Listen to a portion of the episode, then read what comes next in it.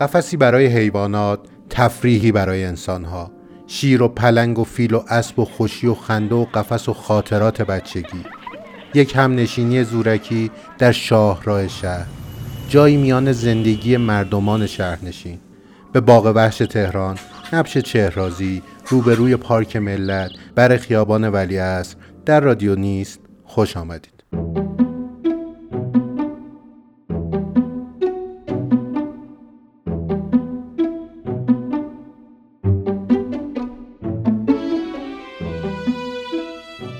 اسناد و کتب ایران باستان به کرات بر نگهداری از حیوانات و وجود آنها در دستگاه های سلطنتی ایران برای نمایش و اجرای مراسم مختلف تاکید شده و تصاویر حیوانات وحشی در کندکاری ها و نقوش برجسته رد پای محکمی در آثار تاریخی ایران پیش از اسلام داره. در ایران پس از اسلام نیز در عصر صفوی در سفرنامه از یک سیاه آلمانی اشاره به وجود محلی برای نگهداری حیوانات در دربار سلطنتی اصفهان شده اما پیشینه اولین باغ وحش رسمی در ایران به دوره ناصری در قاجار برمیگرده که ناصرالدین شاه پس از بازدید از اروپا علاقمند میشه تا یک باغ وحش برای خودش بسازه. فرزانه ابراهیم زاده داستان اولین باغ وحش تهران با هدیه دو تا شیر برای ناصرالدین شاه شروع میشه. و خب اونم که خیلی علاقه من بوده به حیوانات اینا. میاد در انتهای باغ لالزار جایی که به میدان توپخانه می‌رسه در اون زمان یه محلی رو میگه آماده کنن. یه خیابونیه که با یه انحراف به سمت شرق میره. و به نام اکباتان ما اونو می‌شناسیم این خیابون در نقش های قدیمی به نام خیابان باغ وحش معروف بوده. قبلش هم حیوانات رو در اینجا نگه میداشتن در زمان فتحعلی شاه و در زمان محمد شاه. اما ناصرالدین شاهه که برای اولین بار میاد و اینجا رو به عنوان مجمع الوحوش را میندازه. اعتماد و سلطنه از رجال قاجاری و نزدیک به دربار در کتاب مرآت البلدان که در اون تاریخی از وضعیت شهرها در دوره قاجار رو توصیف کرده. خبر از امکان ورود عموم مردم برای بازدید از باغ وحش رو میده. در بیرون دروازه دولت باقی است مشهور به لالزار ابتدا قفس بزرگی در میان آن باغ ساختند و اولا از هر جنس تویور در آن رها کردند برای سیر و تماشای عموم الناس. آن باغ و قفس باز است و کسی را از سیر آن منع نیست. سه سال قبل علاوه بر قفسی که برای تویور ساختند قفسی دیگر هم برای برخی وحوش. ساختند. حالا خیلی بامزه است که این دو تا شیر بخت برگشته یکیشون میمیره و بعد چون علاقه زیادی ناصرالدین به این شیر داشته یه پوست شیر پیدا می‌کنن یه بنده خدایی رو می‌کنن توی پوست شیر و ناصرالدین شاه خواسته نگاه کنه می‌رفته این رو مثلا ادای شیرار در میاد دیگه البته می‌فهمن دیگه. بعد از یه مدتی ناصرالدین شاه تصمیم می‌گیره اینو جابجاش کنه می‌بره این باغ وحش رو به منطقه دوشان کفه یعنی جایی که الان خیابان پیروزی وجود داره. و بعد هم معلوم نمیشه که چه اتفاق سر این حیواناتی که در این مجمع الوحوش هستن میاد و این مجمع الوحوش به تاریخ میپیونده.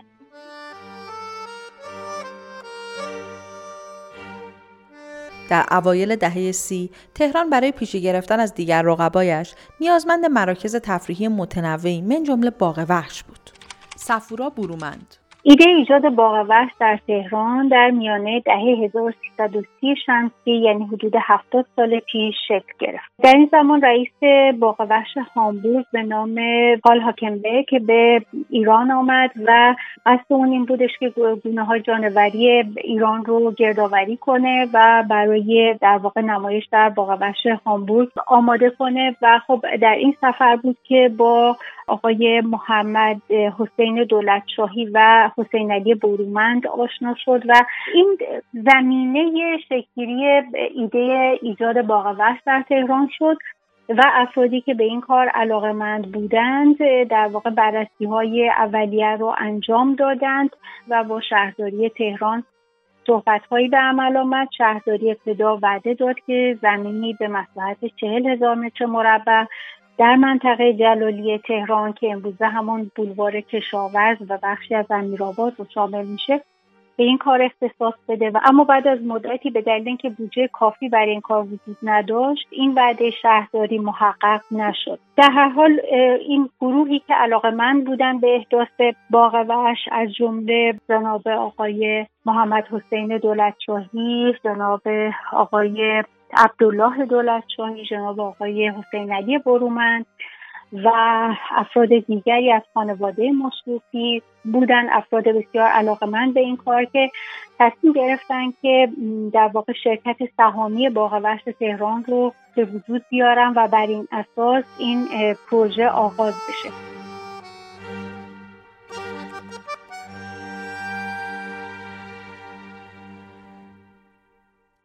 شرکت سهامی باغ وحش تهران در زمستان 1336 با سرمایه اولیه 6 میلیون ریال ایجاد شد.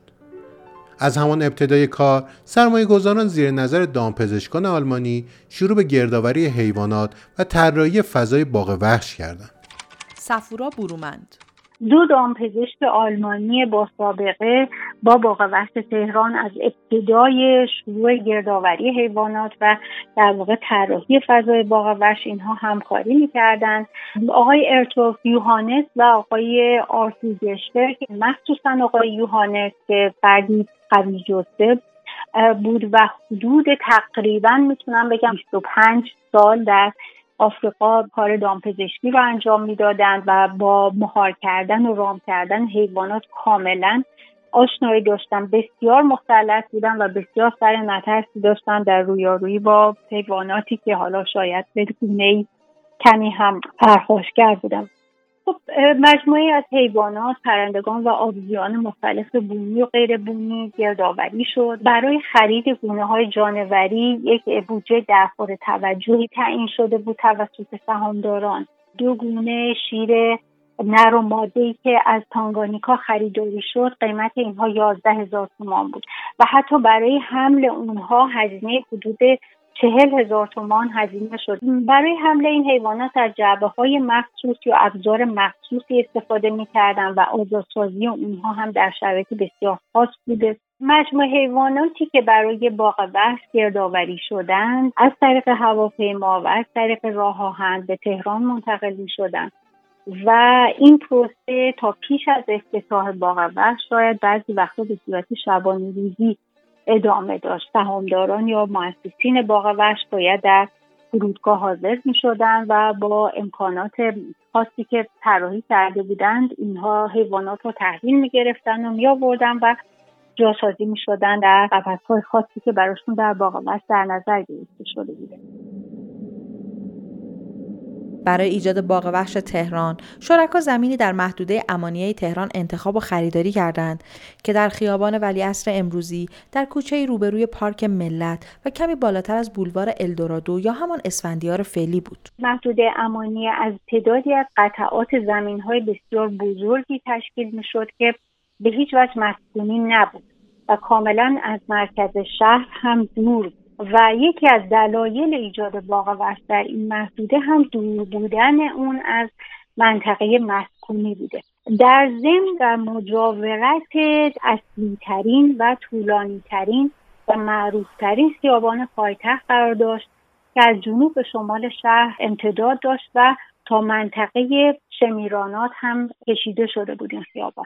و خب جنوب و شمال شهر رو به هم متصل می‌کرد و در مسیر تردد به سمت ییلاقات تهران هم بود و خب این وضعیتی بود برای اینکه باغ وحش تهران به عنوان یک مرکز تفریحی در این مسیر تردد قرار بگیره. دلارام آریان. شاید از قبل از تاسیس باغ وحش ما اینجا بودیم. من کودک بودم که از آبادان هر سال میمدیم تهران مثلا ییلاق. و این زمین خالی خشک و بیابونه بود و پدرم گفت این زمینیه که ما خواهیم ساخت و هر وقت خواستیم بیایم تهران تو اینجا زندگی می‌کنیم. نمی‌دونست اون ساختمان چیه و هنوزم باغ وحش تأسیس نشده بود. به ما گفتن که اون کافه مونلایته. فهمیدیم که بله کافه مونلایت کافه خیلی شیکیه. ارکستر زنده داره و مثل کلوبای خارجی میمونه که در تهران منحصر به فرده. مادرم گفت همینجا رو ما بگیریم همین زمینو. خب خیلی خوبه که پشتش کافه اینجوری باشه. همینجا رو گرفتن.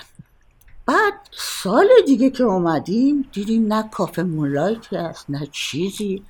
علاوه بر این آب و هوای این محدوده هم مزیت دیگری برای استقرار باغ وحش بود. برای اینکه خب گونه های جانوری باید در آب و هوای معتدلی نگهداری می شدن و خب محدود فضای بازی داشت. یعنی از همان زمانی که باغ وحش اونجا احداث میشه به نام کوچه دولت شاهی معروف هست و نام اون برگرفته از دو تن از سهامداران باغ وحش تهران یعنی آقایان محمد حسین دولت شاهی و عبدالله دولت شاهی بوده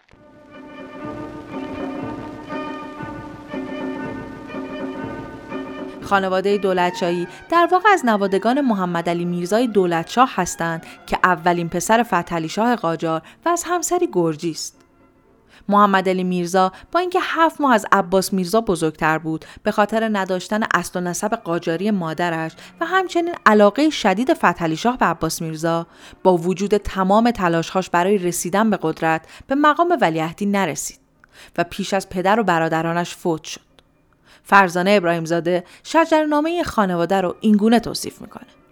ایشون حدودا ده پسر و چهارده دختر داشته که یک خانواده بزرگی به نام خانواده دولت شاهی رو تشکیل میدن که اصولا با نام دولت شاهی شناخته میشن در سطح دنیا که چهره های مهمی هم بینشون هست مثل مهرنگیز دولت شاهی که زنان بسیار مهم دوره پهلوی دوم هست. ایشون داییش صادق هدایت بوده و شوهر خالش هاجری رزمارا. و از یه طرف دیگه هم شوهر خواهرش مزفر فیروز بوده.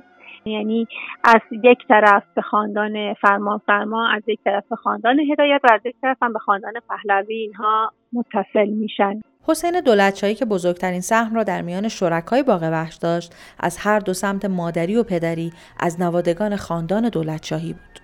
سام گیفراد حسین دولتشاهی نوه اسحاق میرزا و از نوادگان محمد حسین میرزا حشمت و دوله بود که از طرفی پدرش برادر خانم بطول احشمی کرمانشاهی بود یکی از همسران عبدالحسین میرزا فرمان فرمایان و از اونجا هست که حسین دولت شاهی وفق خاطرات اسکندر فیروز پسردایی منوچهر فرمان فرمایان بوده که از خاطرات شکارشون هم اسکندر فیروز نوشته شکاری که در اون حسین دولت شاهی و منوچهر فرمان فرمایان بوده و اتفاقا اسکندر فیروز به عنوان نوجوانی در اون صحنه حاضر بوده که در خاطراتش از حسین دولت شاهی هم نام می‌بره.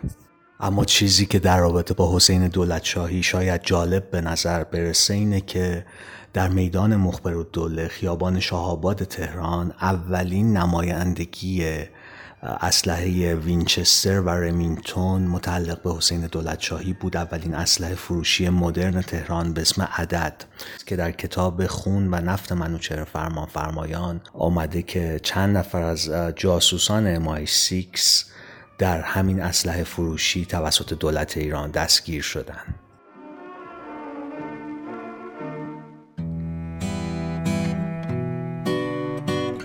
اونا بسیار مرد نازنینی بودن خیلی خوش صحبت خیلی مهربون یه خوردن ورزشکار بودن و ورزششون هم خوب اسب سواری و این چیزا بودن قدشون بلند نبود یکم توپالی بودن خوش خیلی خوش قیافه بودن چشمای درشتی داشتن. داستانها رو با آب و تاب تعریف می‌کردم ما رو می‌برد به جنگل های آفریقا و خوشمشرب و خوش معاشرتی بودن و بسیار به همه می‌رسید. و همیشه هم آقای دولتشاهی رو ما به عنوان شازده صدا می‌کرد. موهاشون رو میکشیدن عقب همه رو خیلی شیک پوش بودن. همیشه پاپیون می‌زدن.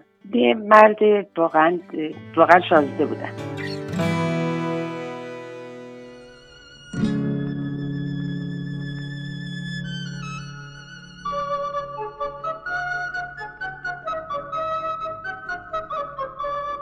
باغ وحش تهران کار خودش رو به صورت رسمی در 15 خرداد 1337 شروع کرد و با حدود 150 قفس و محوطه برای انواع حیوانات افتتاح و به یکی از جاذبه های گردشگری مسافران تبدیل شد. من عاشق حیوونا بودم. بزرگترین آرزوم این بود که بزرگ بشم. من دوست داشتم مدیر باغ بشم. یه خانومی بود ما بهش می‌گفتیم ننه ربابه. نگاه که بیبی سیتر من و برادرم هم بود. نم میومد دست منو می‌گرفت و پیاده می‌رفتیم تا کوچه دولت شاد. دور که می اومدیم این بوی این حیوونا و اینا می اومد که خب من, خوشم می اومد یه انرژی به می‌داد که خب نزدیک شدیم دیگه.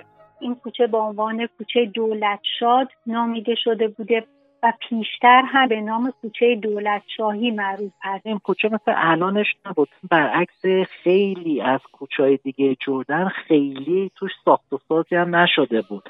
کوچه براودی بود و بیشتر اون زمین های اطراف هم مال خود مرحوم آقای حسین دولتشاهی هم بود. ابتدای کوچه دولتشاهی با دو مجسمه شیر بزرگ هم کاملا قابل شناسایی بود و کسانی که در طی حرکتشون به سمت مسیر شمیرانات بود. با دیدن این شیرها دقیقا میفهمیدن که به مقصدشون رسیدن. من یادم باباشون این بچه ها بغل می‌کردن روی این شیرا میذاشتن همه بچه ها یه عکس با این شیرا داشتن. من خب این بنده خدا این ننه روبابه زورش نمی‌رسید منو بذاره اون بالا. منم ای دلخور می‌شدم و قرقر بهش می‌کردم. همون ابتدای ورودی باغ وست در زل شمال غربیش بود که یک در کوچک بود و یک در بزرگ که دروازه اصلی ورود به باغ وحش بود. یک در کوچک همون کنار قرار داشت که محل در واقع فروش بلیت بود. یه سوراخی مثلا تو دیواره بود که اون سوراخ بلیت فروشیش بود. یه بلیت های کاغذیه مثل پوست پیاز مثلا. معمولا رنگای سبز صورتی اینجور چیزا بود. جلوی درم اغذیه فروشا بودن و نمی‌دونم بسات پر می‌کردن. همیشه هم یه تعدادی از این بلیت ها رو زمین تو پیاده رو ریخته بود. اینقدر کاغذهای نازک و کوچیکی بود که حتی مثلا این رفتگره که میومد جارو میدار همیشه چند تاش جا میموند نقش باغ وحش یک زمین مستطیل بسیار بزرگی بود. زل شرقی و زل شمالی دور تا دور قفس های حیوانات بود. واسه وارد که می‌شدیم دقیقا همین سمت چپ قفس کانگاروها اینا بود. خب خیلی بامزه بودم. منم برام اصلا عجیب غریب بود. کله بچه گاهی وقتا از توی این شکمشون میومد بیرون و من ساعت ها مثلا حاضر بودم بشینم این کانگارو رو نگاه کنم. یه دفعه یادمه به این ننه رابابم گفتن این کانگارو نیستن و اینا بعد برگشت گفت اینا شاید مردن. من اینقدر ناراحت شدم اینقدر بغض کرده بودم. تا یه هفته دو هفته فقط تو فکر این کانگارو بودم که اینا چی شدن. مثلا دو سه هفته بعد که دوره رفتیم اونجا دیدم نه اینقدر خوشحال شدم که دیدمشون. دست راست در که می‌رفتیم تو که قفش شطور مرغا بود و قسمت بالای باغ پرنده ها بودن. بالای بالای باغ وش صخره خیلی جالب سنگی درست کرده بودن ولی قطعات بزرگ سنگ آورده بودن تراشیده بودن توی این صخرا سوراخ درست کرده بودن و اینا و دست چپ یک قفس خیلی بزرگ بود که مال میمونا بود و شامپانزه ها و وسطش درخته که اینا تو اون درخت بازی می‌کردن و اینا. دو جفت بودن سهیلا و سیمین. و سیمین بی نهایت به موسیقی علاقه داشت. به طرز عجیبی. جوری که یه دونه چیز براش گرفته بودن. یه دونه رادیو کوچیک ترانزیستوری. و این سیمین تمام مدت این رادیو تا موزیک می‌زد. این به گوشش بود. تا رادیو شروع کرد به حرف زدن میوردش پایین. حرف زدن رو دوست نداشت. موسیقی رو دوست داشت. یه میمون داشت که بهش سیگار می‌دادن می‌کشید. میمون کارهای عجیب غریب می‌کرد. و همیشه هم یه دامن تنش می‌کردن. یه دامن آبی گلدار. و این قفس این میمونا یه نیمچه هلال مانند بود. اونجا جا بود عین یه سالن آمفیتات که درست کرده دادن پله پله پله. مردم میشستن و این بازی این میمونا رو نگاه با هم دعوا می‌کردن. مثلا غذاهای همدیگر به هم دیگه پرت می‌کردن و خیلی شلو بود. زن روبابه ما هم عاشق این میمونا بود. ساعت میشست اینا رو نگاه می‌کرد بازی اینا رو دوست داشت.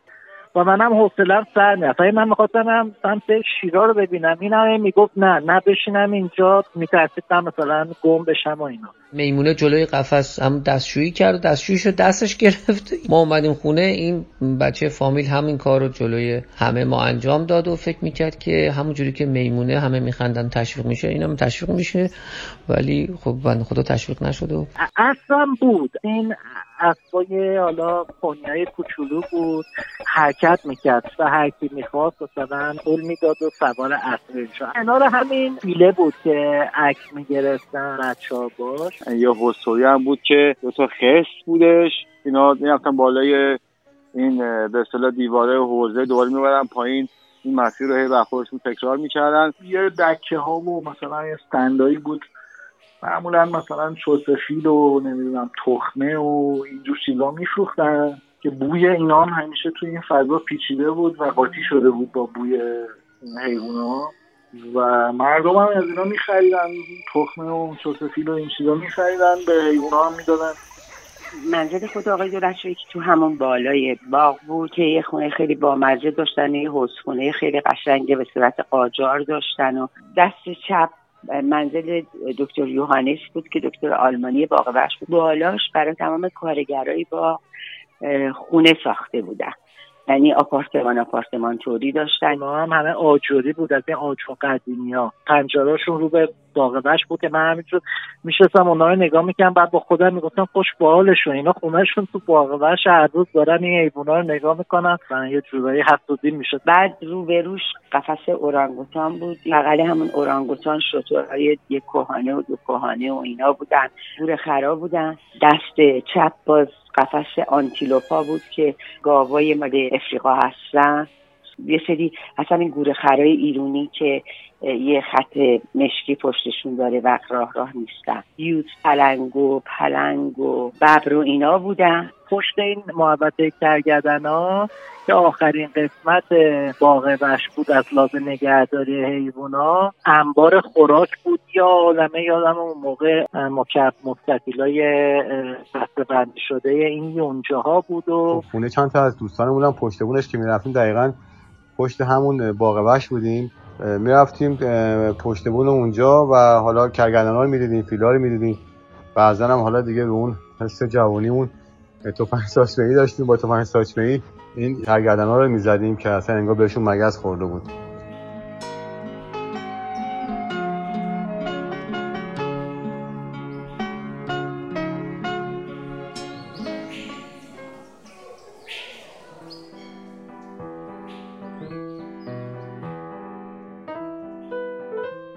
و فضای باغ وحش که روز به روز امکانات بیشتری به اون اضافه می‌شد. فضا کاملا یادمه واقعا فضای اون باغ وحش نرده های آبی رنگش درخت های کاجی که اونجا داشت. فضای پرهیاهویی بود به خاطر صدای بچه ها آکواریوم وارد ایران کردن بعد یه سالن ماهیا درست کرده بودن که دور تا دور آکواریوم بود. به انبا و اقسام ماهی های مال آب شور و اینا بودن. اتاقا نیم دایره بود. که شما وارد می شدین یه ستون خیلی گرد بزرگ بود و دور اون ستون می چرخیدین و همینجور شیشه شیشه شیشه بود آکواریان بود. آکواریان مختلف و توش مار بود. اما اقسام مارا هم بود با رنگ های مختلف. خیلی من اونجا مثلا هم میترسیدم چون فضاش هم خیلی تاریک بود. هم من خوشم میومد هم هم یه جورایی میترسم نکنه مثلا یکی از این شیشا شکسته باشه ما داریم میریم مثلا ماره اومده باشه بیرون یا تاریک باشه اینا. می‌رسیدیم تقریبا به شرازی استخر بزرگ بود. باز چرخ و فلک بزرگ بود. شبیه این چرخ و فلک که مثلا توی اروپا می‌بینید که مثلا اسب و نمی‌دونم بغل دستش گوزنه و چتر داره بالاش و اینا. می که موزیک هم می‌زد یه دونم چرخ و فلک بر بچه ها اونجا بود. منم بچه بودم مثلا چند بار سوار این شده بودم. ولی یه روزی رفتم اونجا این استوانه که وسط این چرخ و فلکه بود یه در کوچیکی داشت اون دره باز شد. دره که باز شد من دیدم یه آدمی اون توه اون آدم است که داره این چرخ و فلک رو میگردونه. حالا بچه دیگه حاضر نبودم سوار این بشم. بیرونش اون اوایل نبود. بعدها درست شد. دور یه جایگاهی درست کرده برای خیمه شب بازی. توسط تعدادی از هنرمندان هلندی و عروسک هایی که در واقع می‌تونیم بگیم پاپتیر بودن یا به نوعی به فارسی بگیم معادلش مثل عروسک های فیلم شب بازی که این عروسک ها توسط دستگاه هایی و حرکت در می و هر کدوم از غرفه هایی که این عروسک ها در اونها قرار داشتن یک داستانی رو روایت می‌کردن. مثل مثلا مزرعه حیوانات. شما مثلا تو باغ وحش داشتید راه می‌رفتید قدم می‌زدید. یه دفعه مثلا یک کسی میومد داد می‌زد اعلام می‌کرد می‌گفت مثلا نمایش تا چند دقیقه دیگر مثلا شروع خواهد شد. مثلا بشه تا بلیط بخرید. برنامه خیلی شبازی یک سراسر تخنده و تفریح و برنامه خیلی شبازی و پول بختیاری همینجا شما دستور کی دستور من. بعد یه عده می‌رفتن بلیط میخریدن رفتن اینا من, من هیچ وقت خوشم نمیاد. یه دفعه بازور همین رباب خانوم که دوست داشت از این شوهای عروسکی اینا پول داد و بلیتش رو گرفتیم رفتیم و هی چهار تا عروسک و یه دونه از این حاجی فیروزا بود و هی میومدن آهنگ می‌زدن و آهنگش هم یادم اون کسی که کار می‌زد و اون کسی که دنبک می‌زد و همه هم همونجا نشست بودن قشنگ می‌دید. و ولی من اصلا حوصله نداشتم. خوشم نمیاد حوصلم سر می‌رفت می‌خواستم بیام بیرون. یه عروسک انکبوت بود مثلا بدن یه انکبوت بود که سرش انسان بود دیگه. اگه اشتباه نکنم اسمش مرجان بود یه انکبوته یه خورده به حالا هوای سیرک داشت نزدیک می‌شد. وسط اونجا یه حالت یه میدون طوری بود یه کافه بود که شبا موزیک زنده داشت.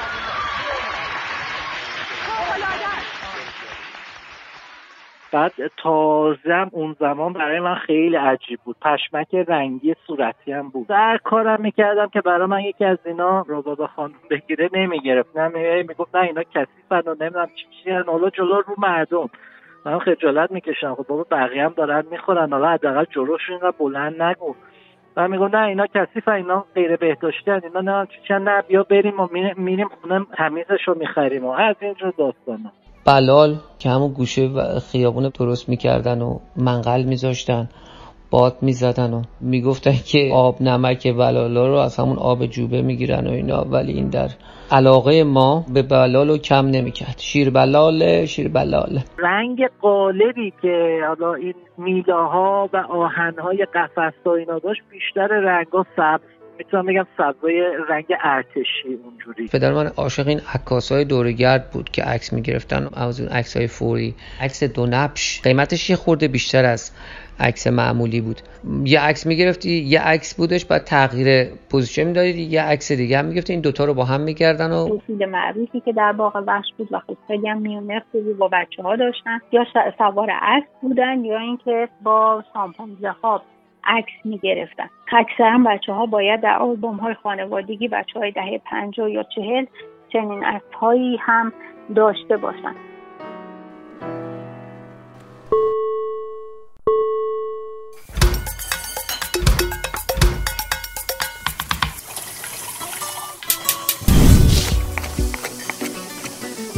حالا شام امشب چیکار کنیم؟ بیا همه رو کباب کنیم من به به به به عجب کوفته ای خانم. از بوش رنگش طعمش چی داری درست می‌کنی؟ غذا بخش جدایی ناپذیر فرهنگ زندگی ما مردمان ایران زمینه.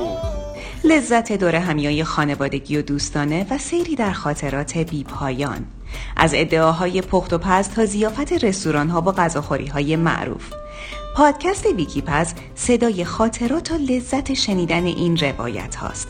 برای شنیدن ما کافی سایت، تلگرام ما و یا هر اپ پادگیر مورد علاقتون رو سرچ کنید. پادکست ویکی پز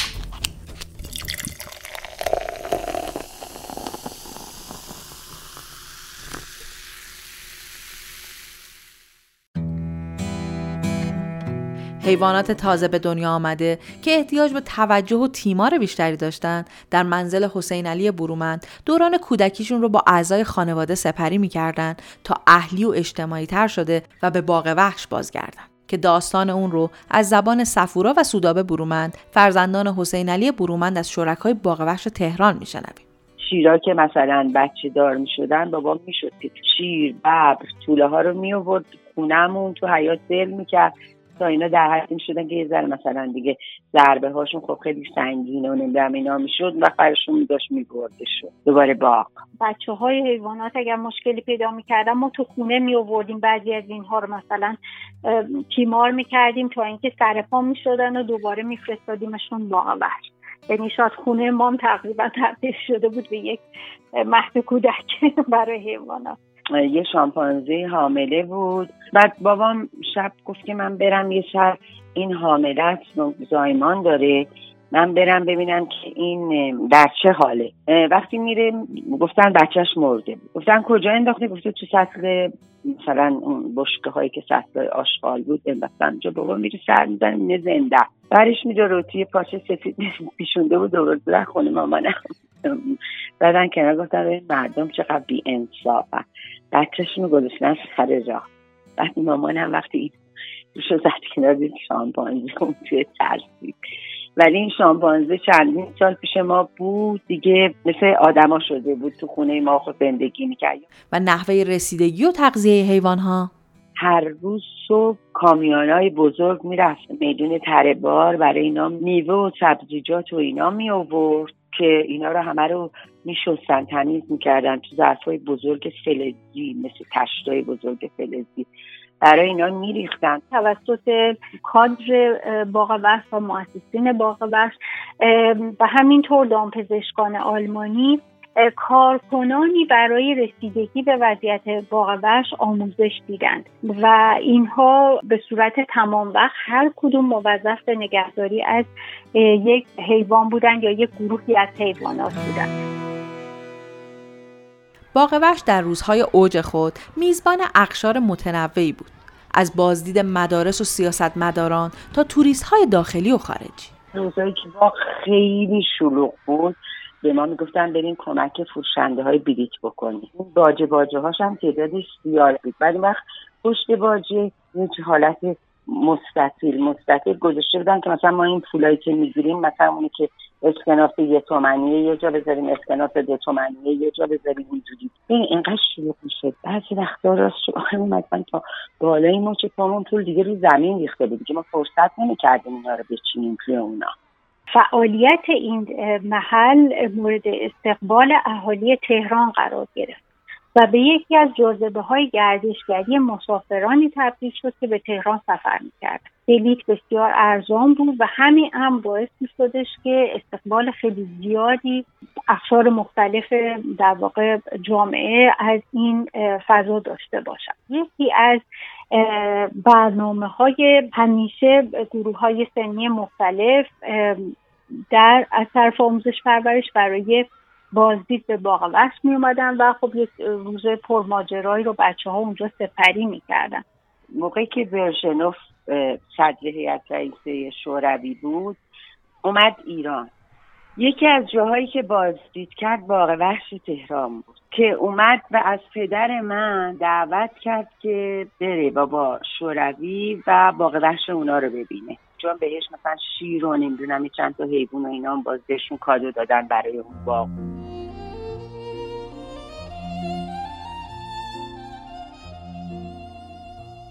از اواخر دهه سی به مرور زمین های اطراف باغ وحش تهران با قیمت های به نسبت پایین توسط مردم خریداری شد و تقریبا از نیمه دهه چل بود که کم کم ساخت و ساز بناهای ویلایی در زمین ها سرعت گرفت و هرچه میگذشت با زیاد شدن جمعیت و رشد تهران به سمت شمیرانات محله امانی بافت مسکونی تری پیدا می‌کرد و این مجاورت با محل زیست این حیوان ها داستان ویژه‌ای برای همسایه به همراه داشت.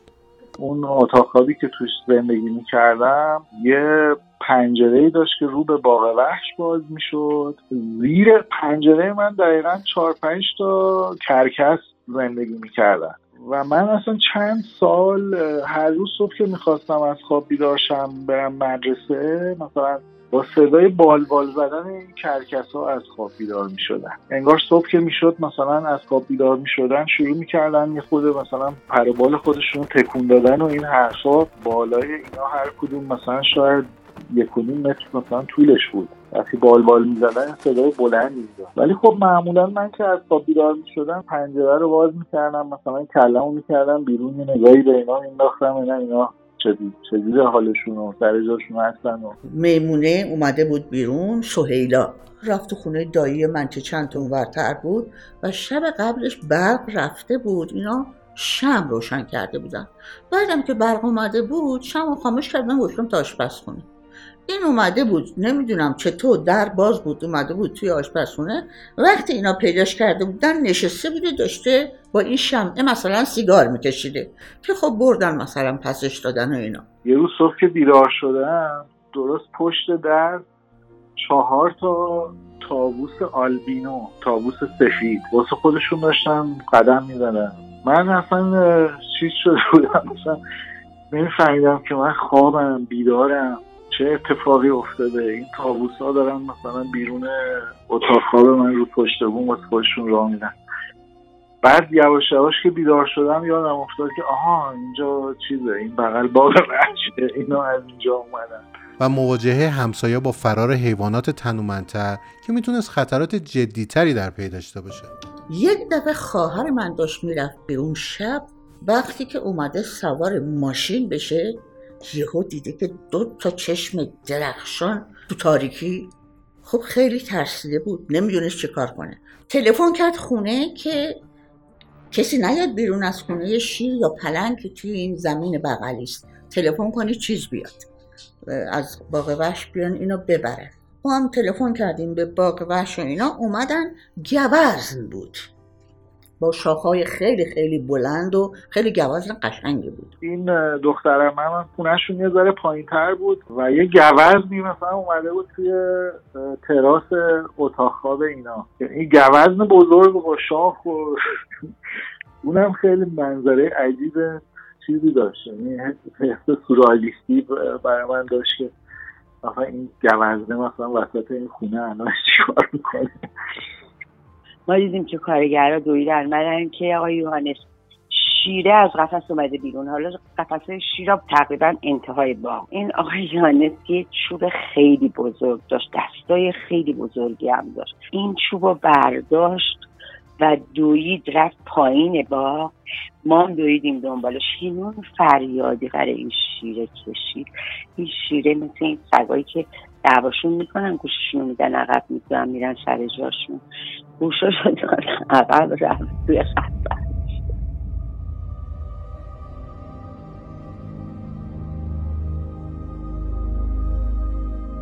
اما سر و صدا قررش حیوانات وحشی هم از همان ابتدای کار باغ وحش بخش جدایی ناپذیری از بافت این محله بود. از دوستانم این یادم میگفتش که اونشون کوچه پایینی اسفندیار بود. یعنی ببینین فاصله زیاد ولی شبا میگفتش که قشنگ قررش این شیرا رو ما احساس می‌کردیم. بعد می‌گفت شبا من اینقدر میترسیدم. بعد می‌گفت مثلا خواهرم اینقدر میترسید. از صدای این قررش شیرا که همیشه مامانم می‌گفت تا ما میخوابیدیم خوابمون می‌برد کنار ما میشست و برا ما قصه می‌گفت و گفت گاهی وقتا اگه شیطونی می‌کردیم مامانم می‌گفت ببینین این شیرا مثلا عصبانی شده این شیرات اواخر فصل زمستون و اوایل فصل بهار اینا موقع جفتگیشون هستش. صدایی بسیار وحشتناک. لحظه به تن آدم مینداخت یعنی دقیقا ما از 20 25 اسفند این صداها رو داشتیم تا اواخر فروردین. این باغرش باغرش طولی بود. به خاطر این فضا خیلی کم می‌شد و مجبور بودن. این قفسه حیوانات خیلی رو در روی هم بود. و اشکال این بود که این حیوانایی که اتفاقا شکار شیرا هستن. اینها روبروی قفس شیرا بودن. یعنی دقیقا هم شیره دید داشت بهشون و هم این بادی که میومد احتمالا قشنگ این توی این آوا اینا رو میرسون به شیرا. فکر کنین که مثلا آدم یه آدم گرسنه باشه بعد جلوش بهترین غذا رو بذارن ولی من اجازه نداشته باشه غذا بخوره این مثلا هر روز تکرار بشه. ولی این شیرا دائم عصبی با هم دعوا می‌کردن و همش هم سمت اون گوزما اینا رو نگاه می‌کردن.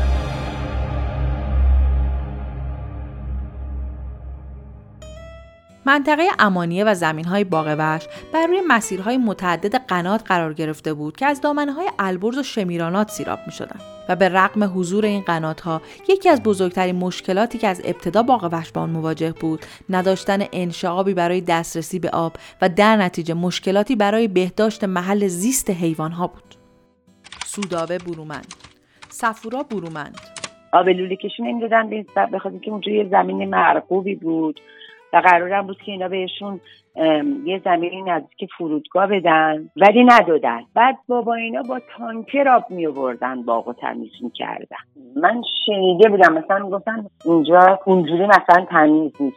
من خودم حتی از سن که کمی هم که داشتم همیشه می‌گفتم می‌گفتم برای که شهرداری به ما آب نمیده. آبو با تانکر میارم دیگه ما از این تمیزتر نمی‌تونیم اینجا رو نگه داریم. سال 1337 تمام وعده های شهرداری به اینکه زمینی خریداری میشه و به زودی واقع و به جا خواهد شد هیچ کدوم محقق نشده بود. نه زمین محدوده جلالیه و نه محدوده مهرآباد و غیره. بدیهی هستش که خب باید جابجا می‌شد واقع به دلیل اینکه خب به بافت مسکونی تبدیل شده بود اطرافش. اما زمانی که احداث شده بود چنین اتفاقی افتاده بود و واقعا کاملا منطقه امانی منطقه مسکونی نبود. به یک باره که اونجا همه ساکن نشده بودن. به مرور اونجا منازلی ساخته شده و خب با علم به این که باغ وحشی در اونجا وجود داشته افرادی در این مناطق در اطراف باغ وحش خانه خریده بودن یا اجاره کرده بودن و ساکن بودن. به این ترتیب پس می‌دونستن که باغ وحشی هست و اونجا داشتن زندگی می‌کرد و هرچه جلوتر می‌رفت این موزلات بیشتر و موجی از نارضایتی ها و اعتراض همسایه ها رو در پی داشت. توی کوچه ما اون زمان یه کانال آبی بود که باز بود روش. و این کانال آب خب تمام این فاضلاب این باغ وحش می‌رفت توی این کانال آب. احتمالا خیلی چیزهای دیگه هم از مثلا مناطق شمالی تر شهر تهران وارد این کانال می‌شد. این کانال بو می‌داد یا حداقل مثلا قفس حیوونا نبود که بو می‌داد اون بوی کانال آب و ما هم بعضی وقتا حس می‌کردیم. واقعا مردم اذیت می‌کرد این حیوونا بو داشتن. مخصوصا حیوانای گوشتخارشون خیلی بد بو بودن و صدا می‌دادن نمی‌دونم همه چیزایی که حیوانای وحشی ممکنه ایجاد کنن. هر از گاهی مثلا شاید هوا یه جوری تغییر می‌کرد مثلا جهت باد عوض می‌شد. نمی‌دونم. مثلا گاهی بوی بدی میومد مثلا بوی حیوان دیگه. بوی که مثلا ممکنه شما توی مزرعه یا توی فضایی که به حال حیوانات باشن حس بکنید بود دیگه. هر از گاهی میومد ولی برای شخص من حداقل چیزی ناراحت کننده نبود. با اینکه پنجره منم باز می‌شد این کرکس ها مثلا اون زیر زندگی می‌کردن من هیچ وقت ناراحت نبودم از بوی بد. از میانه دهه 50 باغ وحشی که روزهای ابتدای شروع کارش در منطقه ییلاقی و خارج از شهر به صورت موقت بنا شده بود. دیگر محصور شده میان خانه ها در میان شهر به زیست خود ادامه می‌داد و با مشکلات خاص خودش دست و پنجه نرم می‌کرد. سهراب دریا بندری گویا وزارت دارایی در واقع درخواست مالیات می‌کنه. از این چه اتفاقاتی میفته که یه روزی آقای دولتشاهی گاهی یه شیر نری رو با خودش برمیداره می‌بره ساختمون وزارت دارایی و مثلا دربون و یا نگهبان دم در اینا میترسیدن و همه میرن کنار. ظاهرا موفق میشه که تا اتاق وزیر هم این شیره رو با خودش ببره. این قلاده شیر رو میبنده به میز وزیر بهش میگه که غذای این شیر رو خودت بده. و اینجوری خلاصه اینا از مالیات خودشون رو معاف می‌کنن با این روش با انقلاب 57 مدیریت شرکت سهامی باغ وحش با تغییراتی روبرو شد و بخشی از سهام توسط بنیاد مستضعفان مصادره و بخشی دیگر برای بررسی وضعیت مالکان توقیف شد. سفورا برومند شرکت شناخته شد و فعالیت ادامه پیدا کرد. تعدادی از هیئت مؤسس و در واقع هیئت مدیره همچنان باقی ماندند و به کارشون ادامه دادند. گرچه شرایط دشواری بوده برای نگهداری از حیوانات و تغذیهشون به دلیل محدودیت هایی که از نظر مالی ایجاد شده بود. علایه حال باز هم تلاش بر این بود که باز با جابجایی باغ وحش اتفاقی بیفته و این مرکزی که تقریبا 20 سال به کارش ادامه داده بود فعالیتش ادامه پیدا بکنه. با شروع وضعیت جنگی و تغییر اولویت ها در کشور موزلاتی که پیش از این هم وجود داشت بیشتر خودش را نشان می‌داد و شرایط نگهداری از حیوانات روز به روز سختتر می‌شد. تلویزیون نزدیک ما بود دیگه.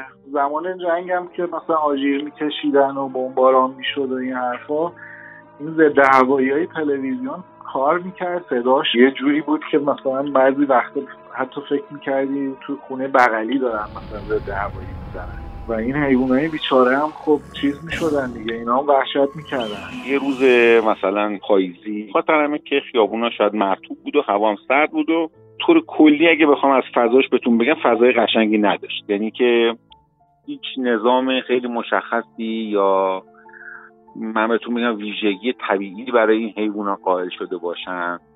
تصوری که من از باغ وحش داشتم بود یه جایی که مثلا حیونا خوشحالن تو میری ولی محیط بعد بو بعد هیچی. بعد از اون دیگه من هیچ باغ وحشی نرفتم تو زندگی. در اون سالها پدر و مادر من خب خیلی وقتا می‌شد که مهمانی های شبانه داشتن با دوستانشون. یکی از بچه های اینا تقریبا یه چهار پنج سالی از ما بزرگتر بود و اون موقع تازه این ویدیوهای VHS اومده بود. من یادم فیلمی آورده به نام گرگ شب که در واقع این فیلم داستان این آدمایی که تبدیل به گرگ می شدن و می‌رفتن مردم رو تیکه پاره می‌کردن و خیلی فیلم ترسناکی بود حالا حداقل برای سینما.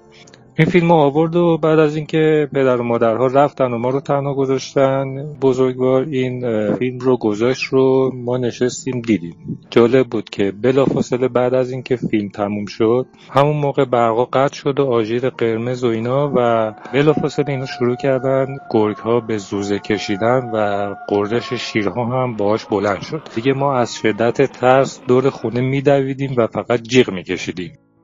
و فیل پیر و فرتوتی که همه عمر میزبان بچه های دهه چهل و پنجاه و حتی اوایل دهه شست برای عکس یادگاری بود. واقعا آدم دلش میسوخت. یه فیل خیلی بزرگی بود که یه پاشو زنجیر کرده بودن. یه زنجیر قطوری از توی آسفالت اومده بود بیرون از توی زمین دور پای این فیله پیچیده بود. این بیچاره مثلا شاید در حدود چهل سانتی مثلا. می‌تونست پاشو حرکت بده. زنجیر خیلی کوتاهی. و این فیله عملا دیوانه شده بود دیگه. یعنی فقط همینجوری هی کلش رو تکون می‌داد. دور این پاش که زنجیر بود هی می‌رفت و میومد دیگه. بعد اینو من می‌دیدم خیلی ناراحت می‌شدم براش.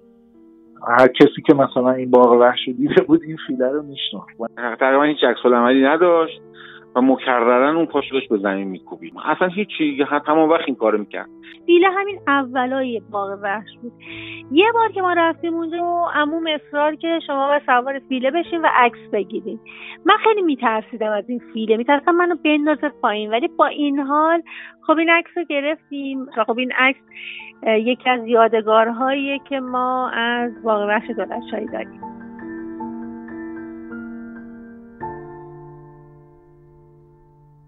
و در نهایت پیگیری و شکایت همسایگان و وضعیتی که منجر به صدور حکم تعطیلی باغ شد و در اردیبهشت 1366 به کارش خاتمه داد. دلارام آریان یک روز که دیگه ما خیلی عصبانی شده بودیم من یه اتوبوس گرفتم و از روز قبلش اعلام کردیم که خانمای این دوتا کوچه ما می‌خوایم بریم نخست و می‌خوایم عده زیاد بشه و می‌خوایم انقدر اونجا بمونیم که به نتیجه بهش؟ کسانی که مایلن بیان و از غذا همه اومدن. یعنی اتوبوس نه که پر شد بلکه اصلا انبوه همینجور رفتیم و رامون ندادن سر خیابون پاستور. خلاصه گفتیم ما اومدیم برای کار مهم مملکتی. چی چی راه نمیدین؟ با چی کار دارین؟ گفتیم با نخست گفتن شما جز ملاقات کننده ها نیستین. ما هم داد و بیداد. یعنی زنها از این جیغا که می‌زنن و معاون نخست وزیر. یک آدم خیلی خندان و کچلوار تر تمیز و از این یقه های دکمه اینجوری و اینا و صندل اتوفوکو پوشیده بود و اومد خودش بیرون. براش تعریف کردیم. گفتیم اینجوریه. خب باید یه فکر رو کنید اینو. اونم خیلی قول مفصل و محکمی داد و ما, ما برگشتیم. بعد از تعطیل شدن باغ وحش بنیاد به دنبال پیدا کردن مکانی مناسب برای حیواناتی بود که دوران سختی رو پشت سر میذاشتن و این فرایند چند سال به طول انجامید یه مدتی دایر بود دیگه بعد تعطیل شد ولی حیوونا بودن. بعد حیوونا رو یواش یواش پخش کردن دیگه مثلا تو پارک ملت و پارک سایی و اینجور جاها. یه تعدادی از حیوونا هم ظاهرا فروخته شده بود. مثلا گور سمنانی من یادم یکی از اینا به من می‌گفت این گور خره مثلا خیلی با ارزش بوده بعد به یه قیمت گرونی مثلا فروخته شده به مثلا یه باغ وحش چینی مثلا یه همچین چیز. شاخنباری که از طرف مدرسه بردن تو همون پروسه بسته شدن باغ وحش وقتی که وارد شدیم با یک صحنه خیلی عجیبی مواجه شدیم. اولا اینکه اونجا به غیر از چهار پنج تا حیوان حیوان دیگه ای نبود. معمولا باید بلیت میخریدی بلیت فروشی نبود. یه دو سه نفر نگهبان گونه اونجا بودن که اصلا کاری نداشتن که مردم میمادن می‌رفتن تو و از همه عجیبتر یه دونه فیل نزار خیلی داغونی اونجا. همینطوری میچرخید. قبلا توی یک جای محصوری بود ولی فیله نیست عادت کرده بود و اونجا بیرون نیاد. همینطوری داشت برای خودش میگشت. فیله هم از این گونه های آسیایی بود که هم کوچیکن و غذا هم نخورده بود کوچیکتر شده بود. انگار مثلا یه اسب داشت همونجا برای خودش میچرخید و تنها آکتور اون باغ وحش اون فیل تنها بود.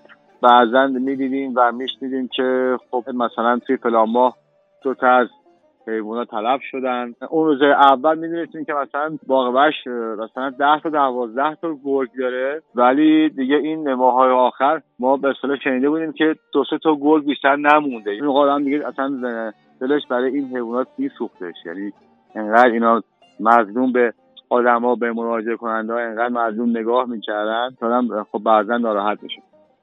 سید کمال عظیمینیا از مدیران سابق شهرداری در دوره غلام حسین آخرین بازدیدش از باغ وحش رو اینگونه توصیف می‌کنه. من یه موقعی رفتم توی باغ وحش که اون موقع من توی شهرداری بودم و توی شهرداری ما با بنیاد جلسات مفصل داشتیم. یکی از این جلسات موضوع موضوع باغ وحش تهران بود که ما رفتیم دیدیم واقعا وضع خطرناکی داشت. تقریبا می‌خوام بهتون بگم هیچ حیوان بزرگ جسته من توی باغ وحش ندیدم. من یادمه که اون کسی که ما رو برد نشون بده قسمت کپکاره که نشون داد گفت کپکا کو اول نگهبانی گفت همونجا زیر سنگان بعد گفت من نگاه کردم گفتم زیر سنگان چیزی نیست. نگهبانه گفت نگهبانی که پنج ماه حقوق نگرفته انتظار کپ اینجا زنده بذاره. منظورم اینه که آنچه اونجا بود باقی مانده حیواناتی بود که نمی‌تونستن منتقل کنن پارک ارم من یادم آقای رمخار توی جلسه ای که ما باشون داشتیم گفت که ما دو تا شیر داریم توی باغ وحش. که اینا رو بردیم پارک ارم ولی شیرا پیر هستن و دارن میمیرن در حال مرگ هستن. این شیرا در حال موت بودند و من گفتم این شیرا رو بدید به ما. قبول کرد ما اون موقع داشتیم یه موزه می ساختیم در داراباد ما یکی میفرستادیم حتی گفتیم احیا کنن گفتن نمیشه. یکیش که مرده بود اون یکیش هم نمی‌دونم چه کردن به آمپول دادن عمرش تموم شد و جفت شیرا تاکسی درمی شدن و الان تو موزه داراباد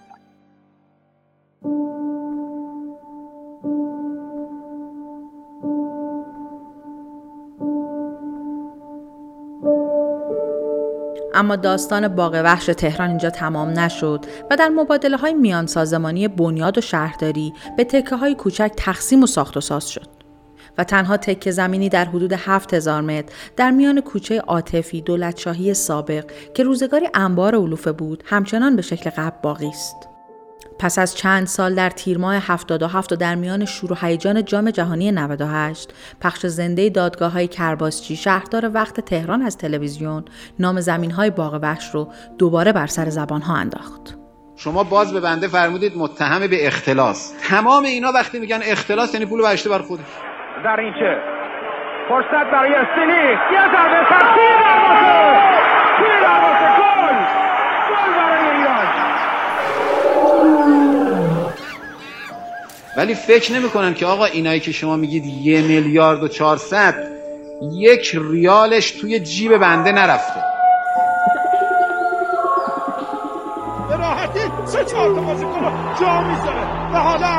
می‌خواید به اتهامتون بپردازید جواب بدید یا نه؟ من همش اینا اتهاماتمو دارم جواب میدم. می‌خواید حرف نزنم برم بشینم آقای نه، وکلا باشم. حرف بزنیم.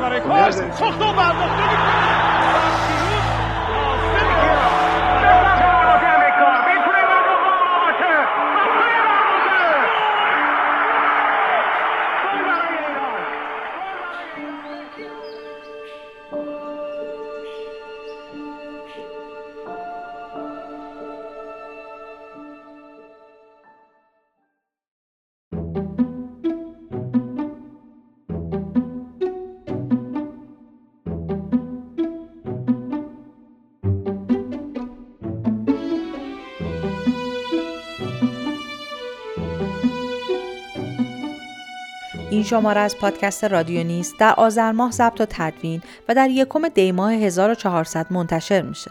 اپیزود 25 همونطور که شنیدید به باغ وحش تهران اختصاص داشت و حامی مالی اون پادکست ویکیپزه.